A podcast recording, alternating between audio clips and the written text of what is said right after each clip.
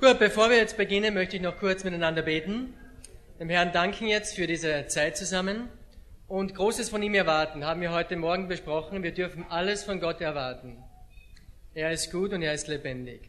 Ich möchte noch beten. Lieber Vater, hab großen Dank für deine so große Liebe. Danke, Vater, für deine Gegenwart, die wichtig ist als alles andere. Herr, du alleine bist der Geber alles Lebens.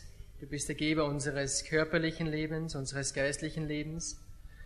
Mein Gebet ist, Vater, dass wir dich recht verherrlichen an uns selbst, an unserem Körper, in unserem Denken und Reden, damit du zu dieser Welt sprechen kannst, auch durch Menschen wie wir es sind. Herr, danke, dass du dir das Geringe auserwählt hast, damit du diese Welt erreichen möchtest. Und Herr, ich bete einfach um eine Vision, ich bete um eine Liebe für dich, für uns alle, die wir hier sind. Amen. Das Thema für heute Nachmittag ist, warum erlebe ich so wenig mit Jesus? Und ich glaube, das ist eine Sache, die uns alle angeht, ganz gleich, in welchem geistlichen Stadium du dich befindest. Jeder von uns geht durch Zeiten des Lebens, wo er einfach nichts erlebt mit Jesus, in seinem Glauben an Christus. Und äh, es ist nicht immer unbedingt negativ, wenn man einmal nichts erlebt. Diese Zeiten sind auch ganz wichtig. Und doch, wenn es über Jahre sich hinwegzieht, dass du weißt, du bist gläubig, du gehörst zu dem Herrn Jesus, aber es tut sich einfach nichts in deinem Leben um dich herum, dann kann das natürlich auch Gründe haben. Und ein paar dieser Gründe möchte ich heute mit euch besprechen. Und zwar der erste Grund, den ich nennen möchte, Warum erlebe ich nichts mit dem Herrn Jesus? Hat zu tun mit Appetitlosigkeit. Was meine ich damit? Unser Denken, dein Denken, meins in unserer westlichen Welt, ist überfüllt von Gedankengut aus unseren Medien, vom Arbeitsplatz, in der Schule, Familie. Die meisten Menschen haben überhaupt keine Zeit oder nehmen sich keine Zeit, einmal zu fragen, wie denkt Gott eigentlich? Was denkt er über mein Leben? Was denkt er über diese Situation? Wir werden dauernd bombardiert von den Gedankengut dieser Welt. Darum müssen wir lernen, du und ich, unsere Gedanken zu füllen mit Gottes Gedanken. Wir müssen lernen zu denken, so wie Gott denkt, und jetzt kommt die 50 Millionen Dollar Frage. Wie geht das? Wisst ihr die Antwort? Bibel lesen. Es ist mir schon fast peinlich. Es ist ein, ein, ein blödes Thema, Bibel lesen. Das weiß jeder Christ, dass er die Bibel lesen soll und kaum einer tut's. Du hörst es bei jeder Ansprache, du liest es in jedem Buch, aber du wirst es immer hören und weißt du warum? Es gibt keinen Ersatz. Du kannst Bücher über die Bibel lesen, ist nicht die Bibel. Du kannst Videos über die Bibel lesen, ist nicht die Bibel.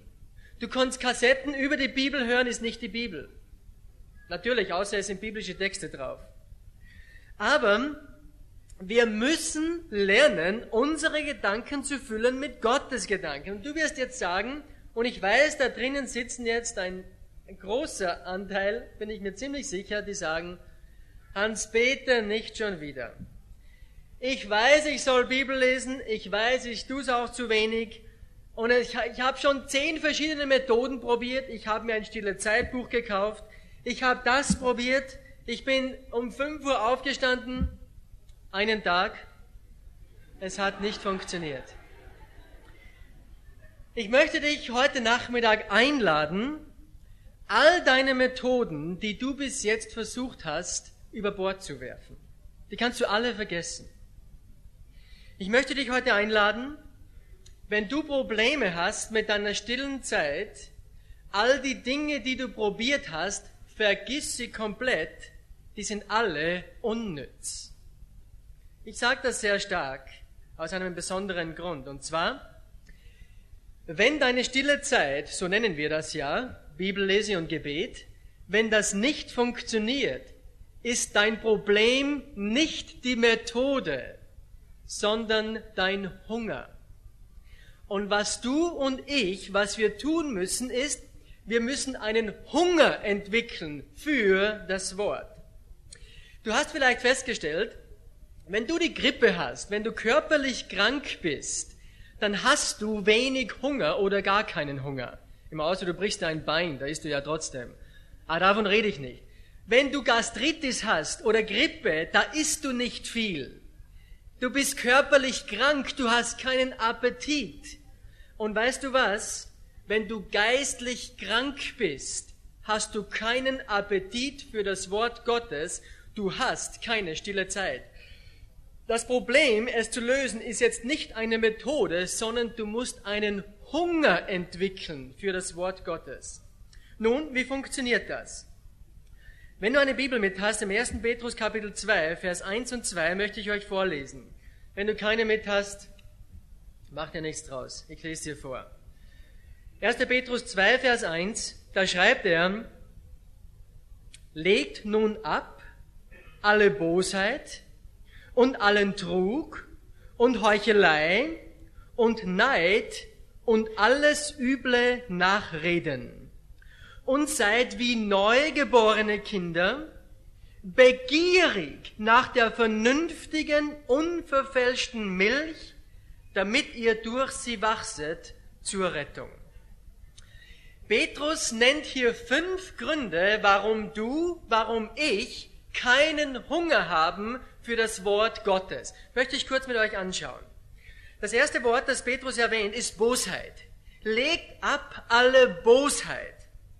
Bosheit ist das Wort, das kommt, wir sagen dann das Eigenschaftswort, du bist bösartig.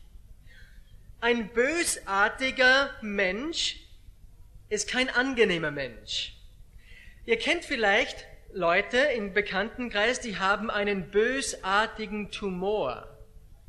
Ein bösartiger Tumor ist ein tödlicher Tumor, der tötet einen Menschen.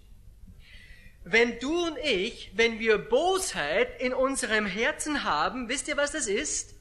Wir malen schlechte, wir haben schlechte Gedanken über andere Menschen oder Umstände, und Bosheit ist leicht erkannt an Kritikgeist und an negative Einstellung.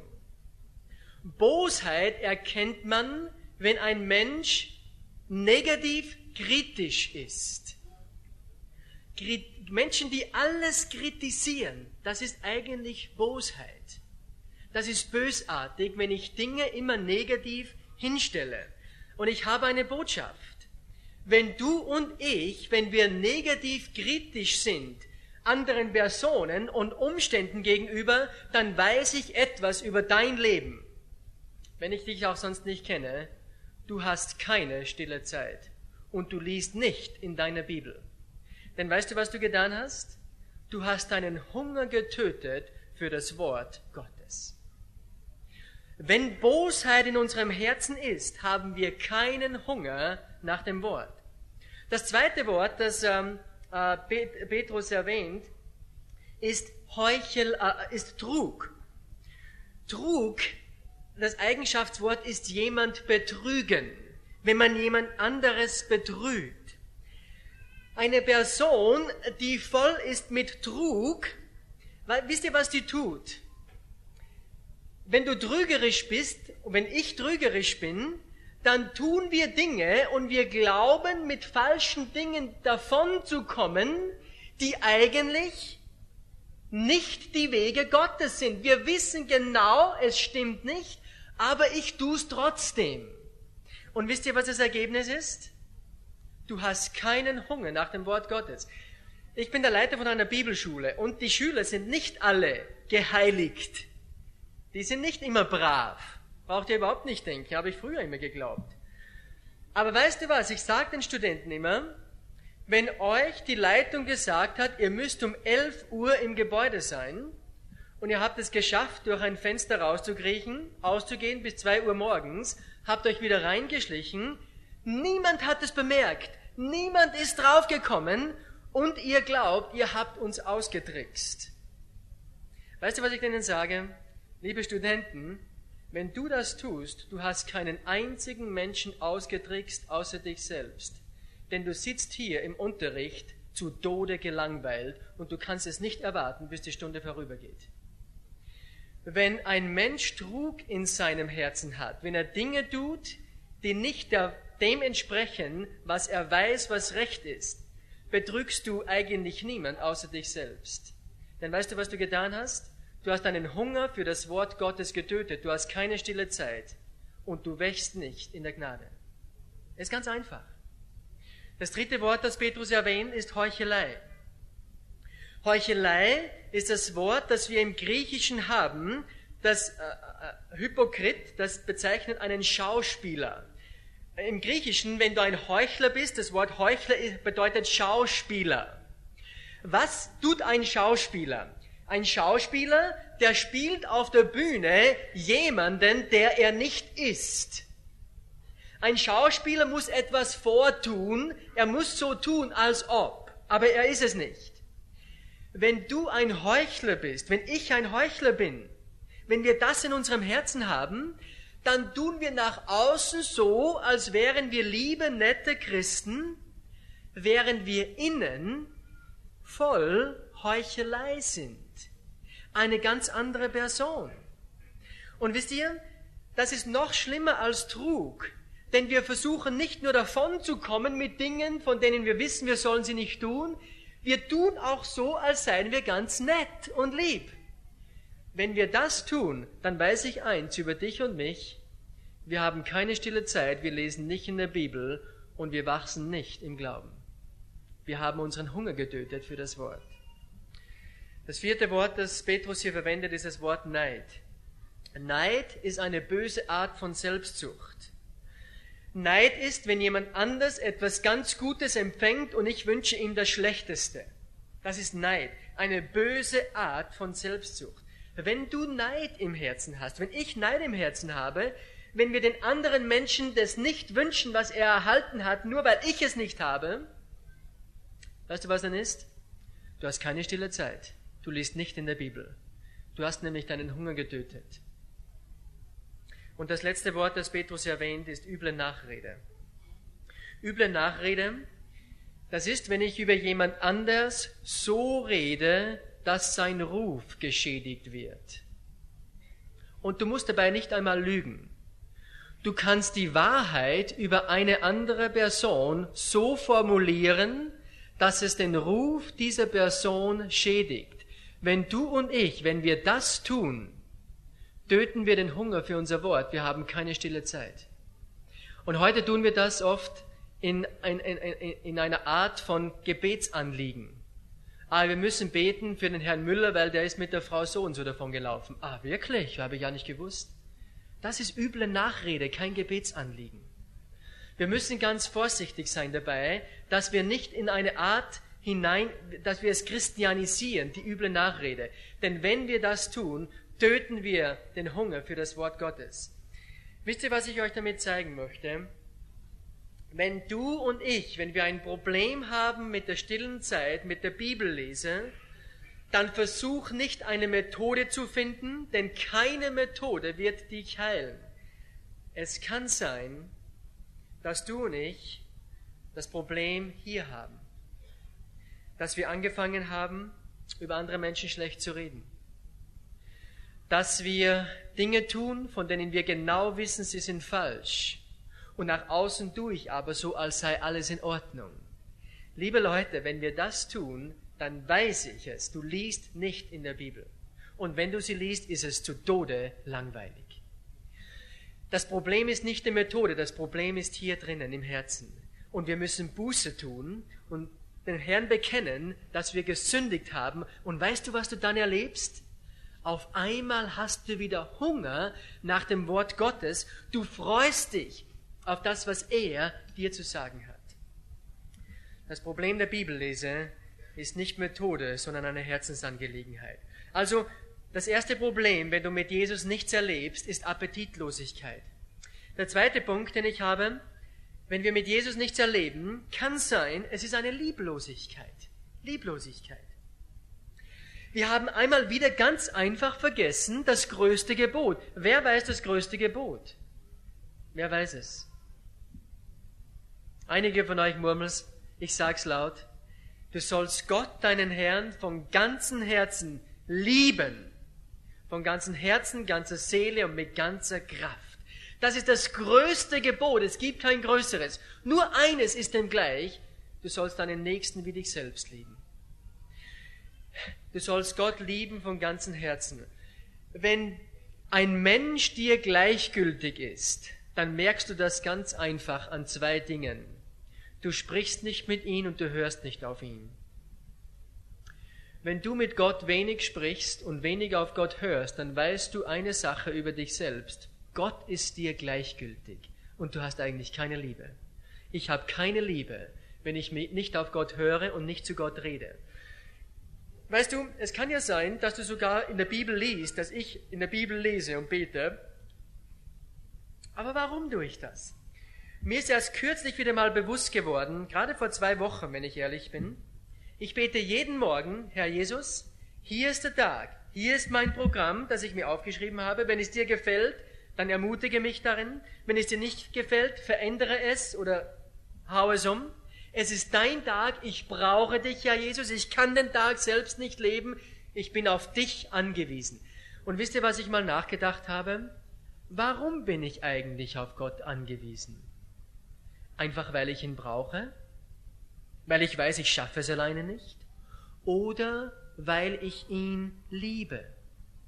Wisst ihr, ich weiß nicht, ob du verheiratet bist. Einige von euch sind verheiratet.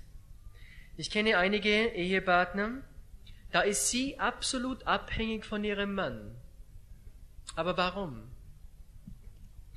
Kann sein, weil sie will das Haus nicht verlieren, in dem sie wohnt. Darum ist sie abhängig von ihm. Kann sein wegen der Kinder. Sie will nicht, dass die Kinder ohne Ehemann aufwachsen. Darum braucht sie den Mann. Kann sein wegen des Ansehens, wegen des Rufs. Und das ist umgekehrt genauso. Warum braucht der Mann die Frau? Und so trifft man in manchen Ehengemeinschaften ein nettes Arrangement.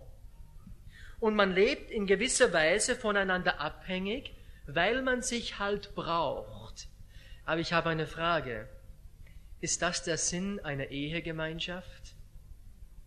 Wenn du verheiratet bist, möchte ich dich bitten, schau deinem Ehepartner heute mal in die Augen und frag ihn, warum brauchst du mich eigentlich? Brauchst du mich, weil du mich liebst? Oder brauchst du mich aus anderen Gründen? Und wisst ihr, genauso ist es mir mit Jesus gegangen. Ich sage jeden Tag, Herr Jesus, ich brauche dich. Und er hat mich gefragt, Hans-Peter, warum brauchst du mich eigentlich? Weil du dein Leben ohne mich einfach nicht schaffst? Oder brauchst du mich, weil du mich liebst? Erinnert euch Johannes 21. Da hat Jesus den Petrus dreimal gefragt, Simon Petrus, liebst du mich? Simon Petrus, liebst du mich? Ist das der Grund, warum du bei mir bist? Warum bist du bei mir?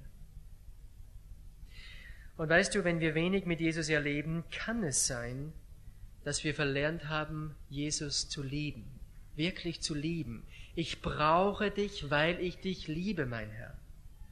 Wisst ihr, ich glaube, oftmals ist es viel zu, ähm, wie soll ich sagen, methodisch.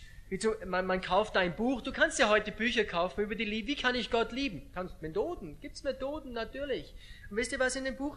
Du kannst Methoden, du kannst Bücher kaufen, wie lebe ich als liebender Ehemann? Wie kann ich meine Frau lieben? Und in dem Buch steht drinnen, in der Früh sollst du eine halbe Stunde mit deiner Frau reden. Das ist gut. Einmal die Woche sollst du mit ihr ausgehen. Ich habe mir ein Buch gekauft, habe es gelesen, seitdem jeden Tag in der Früh, halb acht, Hannelore, schau mir in die Augen, halbe Stunde bis acht Uhr, ich soll reden mit dir. Red gefälligst, ich bin jetzt da, halbe Stunde, steht im Buch. Ich will dich ja lieben, ich zeig's dir sogar. Donnerstagabend, heute gehen wir aus. Kostet mich 500 Schilling, macht nichts, steht im Buch, alles für dich, liebe dich. Und einmal im Jahr soll man auf Urlaub fahren, alles aus Liebe.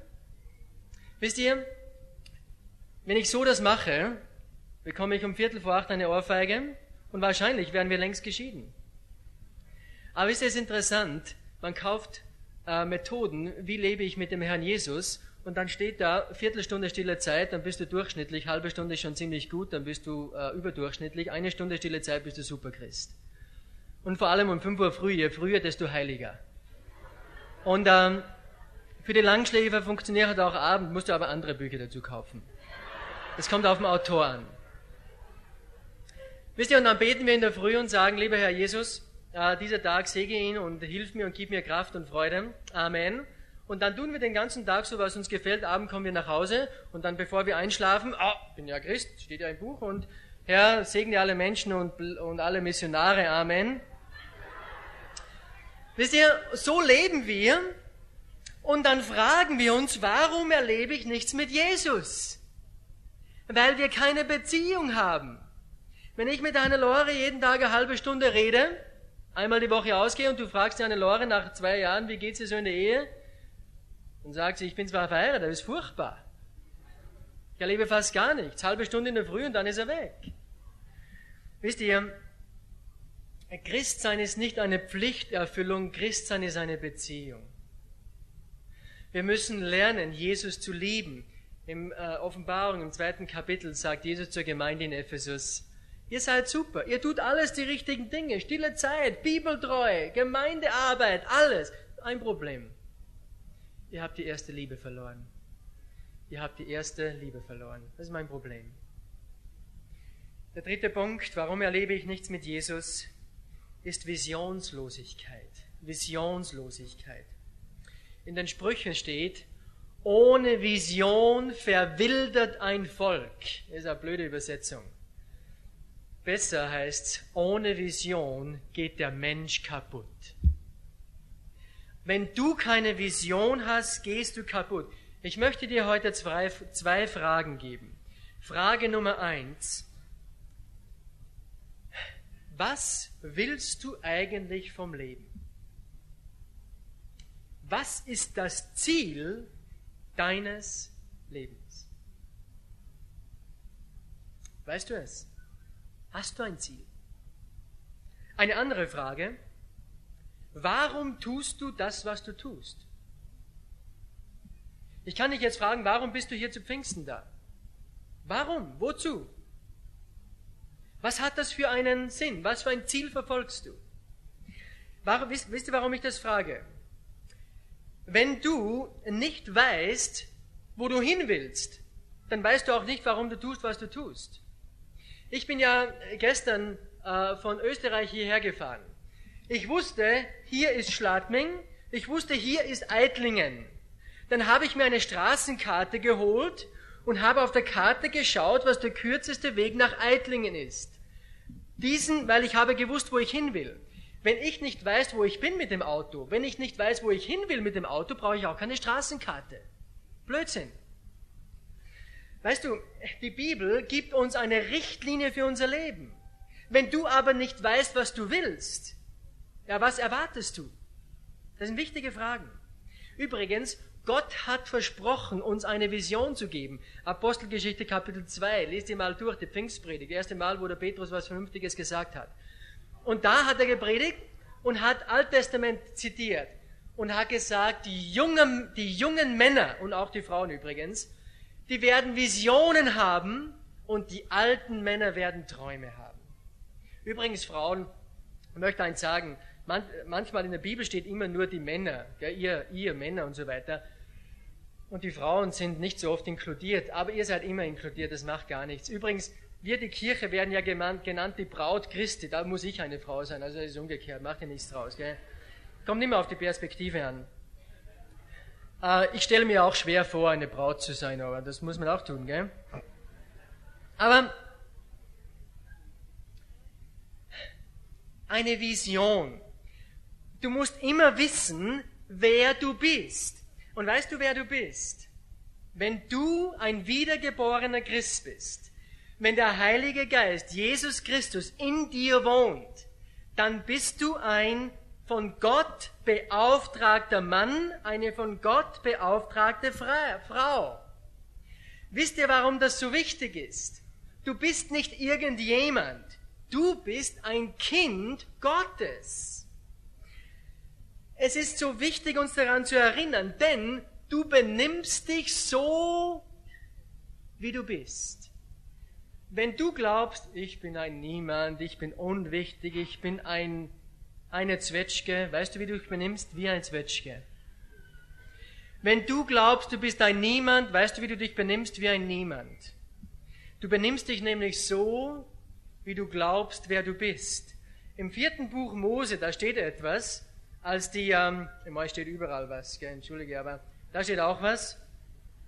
Im 13. Kapitel, ähm, da wollen die Israeliten gehen ins gelobte Land, er sendet da die zwölf Spione rein. Die zwölf kommen zurück und zehn von ihnen sagen, das ist schon ein gutes Land, aber da gibt die Riesen, die sind viel stärker als wir, wir haben Angst. Und zwei sagen, doch, doch, das geht schon, Gott ist auf unserer Seite. Und wisst ihr, was diese zehn da sagen? Die sagen, ähm, wir haben die Riesen gesehen, die Söhne Enaks von den Riesen, und wir waren in unseren Augen wie Heuschrecken, und so waren wir auch in ihren Augen. Wenn du glaubst, du bist eine Heuschrecke, weißt du, was Menschen sehen, wenn sie dich anschauen? Eine Heuschrecke. Es ist so wichtig, dass man weiß, ich bin ein von Gott eingesetzter Mann in dieser Welt, eine Frau Gottes. Ich habe die wichtigste Botschaft. Dann benimm dich auch so, wie wenn du die wichtigste Botschaft hättest. Ich bin ja auch im Bergrettungsdienst und im Höhlenrettungsdienst und da sind die meisten eigentlich nicht gläubig. Oder viele, eher das Gegenteil. Aber ist recht nett da mit ihnen. Und da kommt schon vor, wenn man so da in einem Wirtshaus oder sitzt man zusammen bei den Treffen und da kommt jemand rein und sagt, ah, du bist auch so ein Trottel da von der Sekte da unten. Und dann sagt er, ja, Gott liebt dich auch, gell? Wenn du dich so benimmst, der macht dich fertig. Dann musst du sagen, ja genau, zu der Sekte gehören. Übrigens, wenn du Jesus nicht kommst, gehst du in die Hölle. Aus. Immer sag's nicht so lieblos, gell? Aber kannst schon ein bisschen umschreiben, das Ganze. Aber wenn du das ist nämlich die Wahrheit. Wenn ein Mensch den Herrn Jesus Christus nicht kennt, der bleibt in Ewigkeit getrennt von Gott. Jesus Christus am Kreuz für unsere Sünden gestorben, den braucht jeder Mensch ausnahmslos. Glaubst du das? Das ist das, was die Bibel sagt. Wenn ich das nicht mehr glaube, dann darfst du nicht, dich nicht ein Christ nennen. Denn das ist die biblische Botschaft und die braucht jeder Mensch. Und wenn du glaubst, du hast die, die wichtigste Botschaft der Welt, dann benimm dich als wie ein Mann und eine Frau, die die wichtigste Botschaft der Welt hat. Das ist eine Vision. Es gibt Menschen, die haben zwar eine Vision, aber sie scheitern immer an Disziplinlosigkeit. Disziplinlosigkeit. Ja, kennt ihr alle, oder? Wer kennt keine Disziplinlosigkeit? Bist vom Heiligen Geist erfüllt, wunderbar. Komm nachher zu mir, wenn neugierig dir geht. Na, ich würde dich gerne kennenlernen. Gibt's? Aber wisst ihr, Leute, die mit Disziplin zu kämpfen haben, und da bin ich auch einer davon, ohne Frage, ich möchte nur praktische Hilfen heute geben. Warum erlebe ich so wenig mit Jesus? Ich möchte dir ein paar praktische Sachen geben. Mach dir vielleicht einen Zeitplan. Und zwar teile dir deine Zeit ein. Ähm, nicht jeder Mensch braucht das, aber für manche ist es hilfreich. Kennt ihr so Tempus und so? Gibt es auch andere, ist ja egal, gell? Übrigens, ich hasse so Tempus-Leute. Da fragst du, hast du morgen Zeit auf einen Kaffee? Ah, und dann, ah, na, habe ich ein Treffen und übermorgen bin ich da. Ah, da muss ich schon wieder wegfliegen und, gell, das ist so wichtig. Ich habe selber einen Tempus, gell, Entschuldigung. Aber, wozu habe ich einen Zeitplan? Wisst ihr, wozu ein Zeitplan ist? Hier bin ich, hier will ich hin, wie komme ich am schnellsten dahin? Das ist wie eine Landstraße. Wenn du nicht weißt, wo du bist, wenn du nicht weißt, wo du hin willst, hin willst vergiss den Tempus, brauchst sowieso keinen. Oder den, äh, den, deinen Kalender. Ein, ein Zeitplan muss immer ein Ziel verfolgen, muss einen Sinn machen. Es hat keinen Sinn, am Tagesende deinen Zeitplan auszufüllen, was du alles gemacht hast. Blödsinn. Das kannst du ein Tagebuch schreiben. Früher habe ich das gemacht, das schaut gut aus, gell? habe ich im Nachhinein ich gedacht, was machst du eigentlich für einen Blödsinn da, gell? Aber ein Zeitplan kann dir helfen habe einige Mitarbeiter, Studenten, die kommen zu mir und sagen, Hans-Peter, ich habe Probleme mit meinem, mit meinem Gewicht. Dann sage ich, ja, das sehe ich von der Ferne. Oder, und ich habe Probleme mit meinem Geld. Ich kann mit meinem Geld nicht umgehen und so weiter. Ich habe Probleme mit meiner Fitheit. Ich bin so schlapp und so weiter. Gell? Und, und Lauf mich, schrafft mich nicht aus. Ein Zeitplan kann dir helfen. Zum Beispiel, übrigens vor allem Mädchen haben ja Probleme oft mit dem Gewicht. Das ist ein echtes Problem. Das ist nicht witzig. Die haben echt ein Problem damit, gell? ist keine Frage. Und dann kommen sie und sagen, Hans-Peter, ich habe, was soll ich tun? Und dann sage ich, ja, hast schon mal ein bisschen weniger gegessen. Und ähm, dann sagen sie, ja, ich habe schon fünf Kuren hinter mir. Dann sage ich, wann hast du letzt gemacht? Oh, vor zwei Jahren oder so. Und ähm, dann fragst du, wie viel isst du eigentlich? Dann sagst du, na, nicht viel, ich esse nicht viel. Aber ich habe beim Frühstück bei ihr gesessen, die hat drei Brote gegessen. Dann sage ich, was isst du so zwischendurch? Ja, gar nichts. Dann sage ich, was war mit der kleinen Schokolade da um 10 Uhr vor mir? Ja, die Schokolade, die Schokolade ist ja egal, gell? Was? Wir belügen uns dauernd selbst. Und dann sage ich, ein Zeitplan kann dir helfen. Iss nur ein halbes Brot, du hast genügend Reserven, bringt dich nicht um. Zum Mittag gibt es halbe Fleisch, diesen dünnen da neben dir, der braucht es. Und ein Zeitplan kann dir da helfen. Weißt du, du musst dann deinen Zeitplan reinschreiben. Vormittag nichts. Ein Apfel oder Glas, trink was, ist gesund. Dasselbe beim Sporteln. Kommen und sagen, ich bin so unfit nach der ersten Tour, das habe ich sowieso gemerkt. Dann sagen sie, was kann ich tun? Sage ich, ja, machst du was? Dann sagen sie, ja, ich mache Sport. Sage ich, was machst du? Joggen. Dann sage ich, wie oft gehst du? Ja, regelmäßig. Wann bist du das letzte Mal gegangen? Ja, letzte Woche ging es nicht, na, vor zwei oder vor drei Wochen. Regelmäßig, alle drei Wochen. Weißt du, wir belügen uns dauernd selbst. Und da kann ein Zeitplan sehr wohl helfen. Und das gilt auch für stille Zeit. Übrigens eins noch zum Zeitplan. Wenn du dir eine stille Zeit machst, einen Zeitplan für deine Bibel lese und so weiter, sei realistisch, aber sei auch optimistisch. Ja, wenn du sagst, ab morgen stehe ich um 5 Uhr auf und wenn es mich umbringt, ich kann dir eins sagen, es bringt dich um. Nach zwei Tagen. Du musst dir einen Zeitplan machen, der zu dir passt, der persönlich ist. Und übrigens, wenn dein Zeitplan einen Tag mal nicht klappt, dann wirf nicht den Zeitplan weg, sondern sag, ja, heute hat es nicht funktioniert, morgen probieren wir es wieder. Wisst ihr, das ist oft die Gefahr. Man, macht, man hat schon Angst vor einem Plan, weil wenn er einmal nicht funktioniert, ist man so frustriert und dann frisst man erst recht oder was immer. Sondern wenn es einen Tag mal nicht klappt, nicht tragisch. Sag, Herr, vergib, es hat nicht geklappt, ich habe heute daneben gehauen, aber morgen versuchen wir es wieder. Bleib in dieser Haltung, in dieser Einstellung. Okay? Gut, und das Letzte, das ich erwähnen möchte, ist Undankbarkeit. Warum erlebe ich so wenig mit Jesus? Undankbarkeit. Das ist ein Schlüssel, der mein Leben als Christ unheimlich äh, beeinflusst hat. Und ich muss ehrlich sagen, ich glaube, als ich angefangen habe, das zu lernen, hat sich mein Leben als Christ mehr verändert als bei meiner Wiedergeburt. Ich bin zum Glauben an Jesus gekommen, als ich 15 Jahre alt war. Da habe ich mein Leben bewusst Jesus gegeben. Aber ich glaube, mein Leben als Christ ist richtig spannend geworden, als ich gelernt habe, Danke zu sagen für alle Dinge. Und das ist eine, eine, ein, eine Predigt, die ich oft predige. Aber ich kann euch nur sagen, lerne Danke zu sagen. Ich selbst bin auch nur ein Lernender. Ich bin dabei, es zu lernen. Weißt du, was du sagst, wenn du zu Gott Danke sagst? Jedes Mal, wenn du Danke sagst, sagst du zu Gott, Gott, ich vertraue dir, dass das, was in meinem Leben geschieht, gut ist. Jetzt wirst du sagen, ja, aber ich kann doch nicht für böse Dinge Danke sagen. Doch, kannst du. Denn du kannst auch in den bösen Dingen vertrauen, dass Gott es gut mit dir meint. Und manchmal hat ein Mädchen zu mir gesagt, aber Hans-Peter, wenn ich zu Gott Danke sage und ich fühle mich überhaupt nicht nach Danke sagen, das ist Heuchelei. Sie hat gesagt, Selbstverarschung. Das ist doch unmöglich. Ich kann doch nicht Danke sagen, wenn ich mich überhaupt nicht nach Danke sagen fühle. Dann habe ich gesagt, liebe Schwester, jetzt kann ich den Namen nicht sagen, gell? das ist nicht Heuchelei, das ist schlicht und einfach Gehorsam.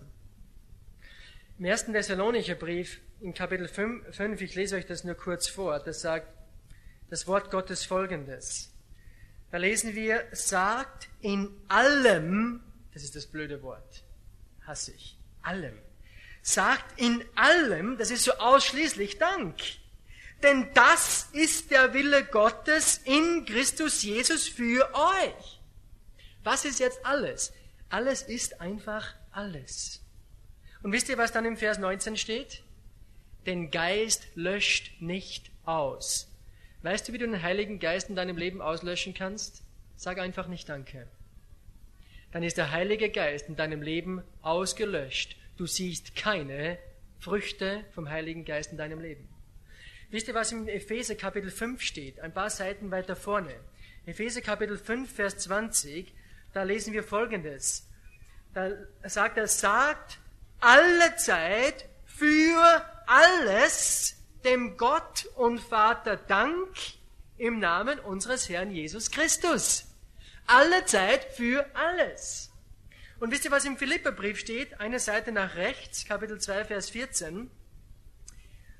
Tut alles ohne Murren und Zweifel. Wie ging es dir heute Mittag? Hast du gemurrt? Tut alles ohne Murren. Alles.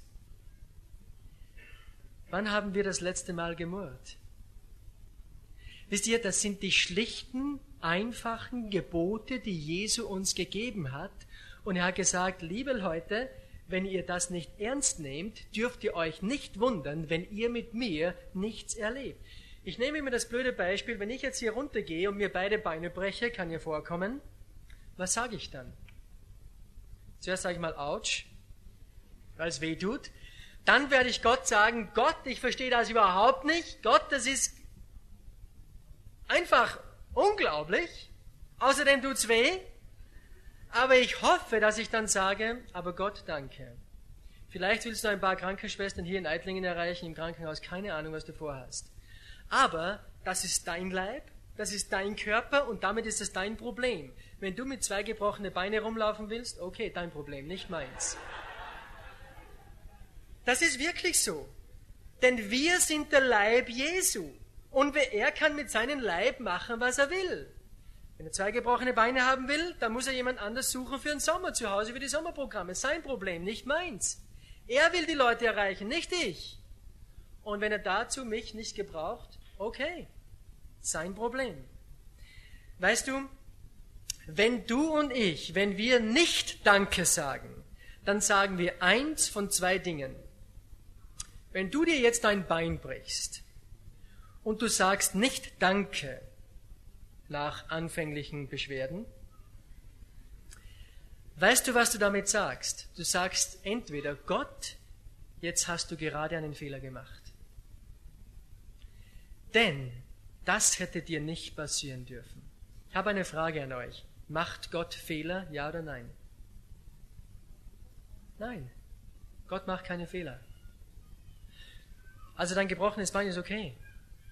Oder wenn du nicht Danke sagst, sagst du ein zweites, und zwar, Gott, du liebst mich doch nicht so, wie du gesagt hast. Denn wenn du mich wirklich lieben würdest, hätte ich mir jetzt dieses Bein nicht gebrochen. Wäre mir mein Freund nicht davongelaufen, hätte ich diese Arbeitsstelle nicht verloren, etc. Liebt Gott dich, ja oder nein? Ja. Gott macht keine Fehler. Und Gott liebt dich absolut. Und darum darfst du, darf ich Danke sagen für alle Dinge. Weißt du was? Und das ist jetzt, wenn du nicht viel gehört hast, bitte hör dazu. Wenn du anfängst, Gott zu misstrauen, in irgendeiner Sache, weißt du, was du dann tust? Dann nimmst du diese Sache selber in die Hand. Wenn du sagst, Gott, ich vertraue dir zwar für den Himmel, für all das, aber meine Freundin suche mir selber aus, weil da könntest du eine falsche auswählen. Dann nimmst du selber in die Hand. Und weißt du, was du damit machst? Dann sagst du, Gott, in diesem Bereich bist du nicht zurechnungsfähig. Da kann ich dir nicht trauen. Und dann fangen wir an, die Bibel auszulegen, so wie sie uns passt. Und das ist das Typische dann, wenn in der Bibel etwas steht und die Christen sagen dann, ja, aber das kann man nicht so sehen. Das ist ein typischer Ausspruch für jemand, der sich seinen eigenen Gott zurechtbastelt. Dann kannst du das Wort Gottes nicht mehr so sehen. Noch eins. Nenne Gott niemals gut, nur weil es dir gut geht. Denn Gott ist auch dann gut, wenn es dir mal sau schlecht geht. Gott ist nicht gut, weil es dir gut geht. Gott ist auch dann gut, wenn es dir ganz schlecht geht. Gott ändert sich nie, er ist immer gut. Und wenn er Böses in deinem Leben zulässt, dann aus einem Grund, und zwar aus einem Grund, weil er dich gerne hat und weil er will, dass du wächst und von ihm abhängig wirst. Also, wenn du wenig oder nichts erlebst mit dem Herrn Jesus, dann kann sein, dass es eines dieser vier Dinge ist. Erstens, vielleicht bist du appetitlos geworden. Vielleicht hat sich in unser Leben Neid, Bosheit, Trug, Heuchelei oder üble Nachrede eingeschlichen. Ich möchte dich bitten, tu Buße. Geh zu Gott, bekenne es ihm und weißt du, was du erlebst? Du bekommst wieder Hunger nach dem Wort. Es kann sein, dass wir vergessen haben, das größte Gebot, nämlich Gott zu lieben. Warum brauche ich Gott? Um in den Himmel zu kommen? Nein. Wir sollen Gott brauchen, weil wir ihn lieben. Weil wir ihn lieben. Es kann auch sein, dass wir unsere Vision verloren haben, dass wir vergessen haben, wer wir sind. Gerade unter Christen ist das so eine Not. Ich treffe so viele liebe Leute und die sagen, ja, ich bin unwichtig und mit mir kann Gott sowieso nichts anwenden. Das ist Blödsinn. Du bist ein Kind des Höchsten. Vergiss das nie. Und du hast die wichtigste Botschaft. Bitte benimm dich auch so. Und viertens, vielleicht haben wir angefangen, undankbar zu sein. Vielleicht haben wir angefangen zu klagen über unsere Gemeinde, über unsere Familie, über unsere Arbeitsstelle, über mein Leben. Lerne dankbar zu sein in allen Dingen. Und weißt du, was du erlebst? Du wirst was erleben mit Jesus. Ein neues Leben wird beginnen. Das darf ich dir versprechen. Noch ein letztes, und zwar die Punkte, die ich euch jetzt gegeben habe. Bitte, bitte, seht diese Punkte nicht als Methode ich bin ein Feind von Methoden. Denn Christsein ist keine Methode, Christsein ist eine Beziehung zu einem lebendigen Gott. Und wir müssen in unser Hirn hineinbekommen, Jesus Christus ist auferstanden zu Ostern am Sonntag. Jesus erfreut sich heute Morgen beste Gesundheit. Er ist weder im Spital noch im Grab, er lebt. Und er möchte heute eine Liebesbeziehung mit dir haben. Das ist der Kern des Evangeliums. Christsein ist nie eine Methode, Christsein ist eine Beziehung. Und wisst ihr, ich habe ein Problem, ich gestehe es euch ein, ich habe noch keine Lösung gefunden. Wenn ich sage, Christsein ist eine Beziehung, werden einige von euch nicht wissen, wovon ich spreche, weil einige nicht mehr wissen, was eine Beziehung ist. Ich habe keine Definition für Beziehung. Ich weiß auch nicht, ob man es definieren kann. Aber heute wächst man auf, sogar bei Freundschaften, bei Jungs und Mädchen, wisst ihr was, das ist keine Beziehung, das ist ein Geben und Nehmen. Du gibst mir deinen Körper, ich gebe dir meine Zeit. Du gibst mir deine Gegenwart, ich gebe dir meine Musik. Das ist, ein, das ist keine Beziehung. Ist eine gewisse Beziehung, keine Liebesbeziehung. Eine Liebesbeziehung ist etwas viel, viel Tieferes. Wenn du eine gute Definition für Beziehung hast, bitte schreib mir. Ich wäre dankbar dafür. Denn ich merke heute, viele junge Leute wissen nicht, was eine Beziehung, viele Ehepartner wissen nicht, was eine Beziehung ist, denn sie haben ein nettes Arrangement getroffen und leben miteinander, aber das ist keine Beziehung. Eine Liebesbeziehung ist etwas viel, viel Tieferes. Wenn du mir da helfen kannst, bin ich dir dankbar. Und vor allem trau Gott zu, dass er es dir zeigt, was eine Beziehung bedeutet. Er will eine Liebesbeziehung mit dir. Das ist das Evangelium. Lass uns beten. Lieber himmlischer Vater, es ist oft so schwer, in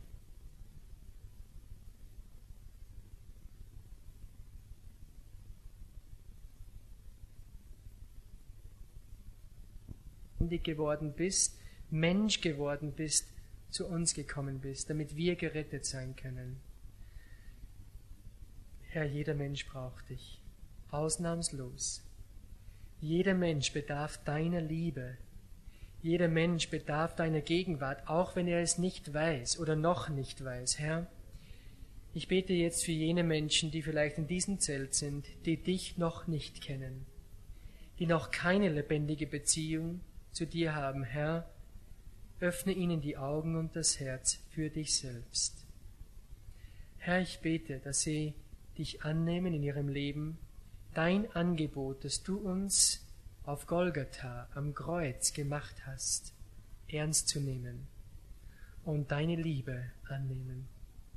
Herr, ich bete für jene Christen unter uns, die dich vielleicht schon viele Jahre kennen, aber wenig mit dir erleben, dass sie zum einen dankbar dafür sind, dass sie wenig erlebt haben und dass sie dankbar sind für das, was sie daraus gelernt haben.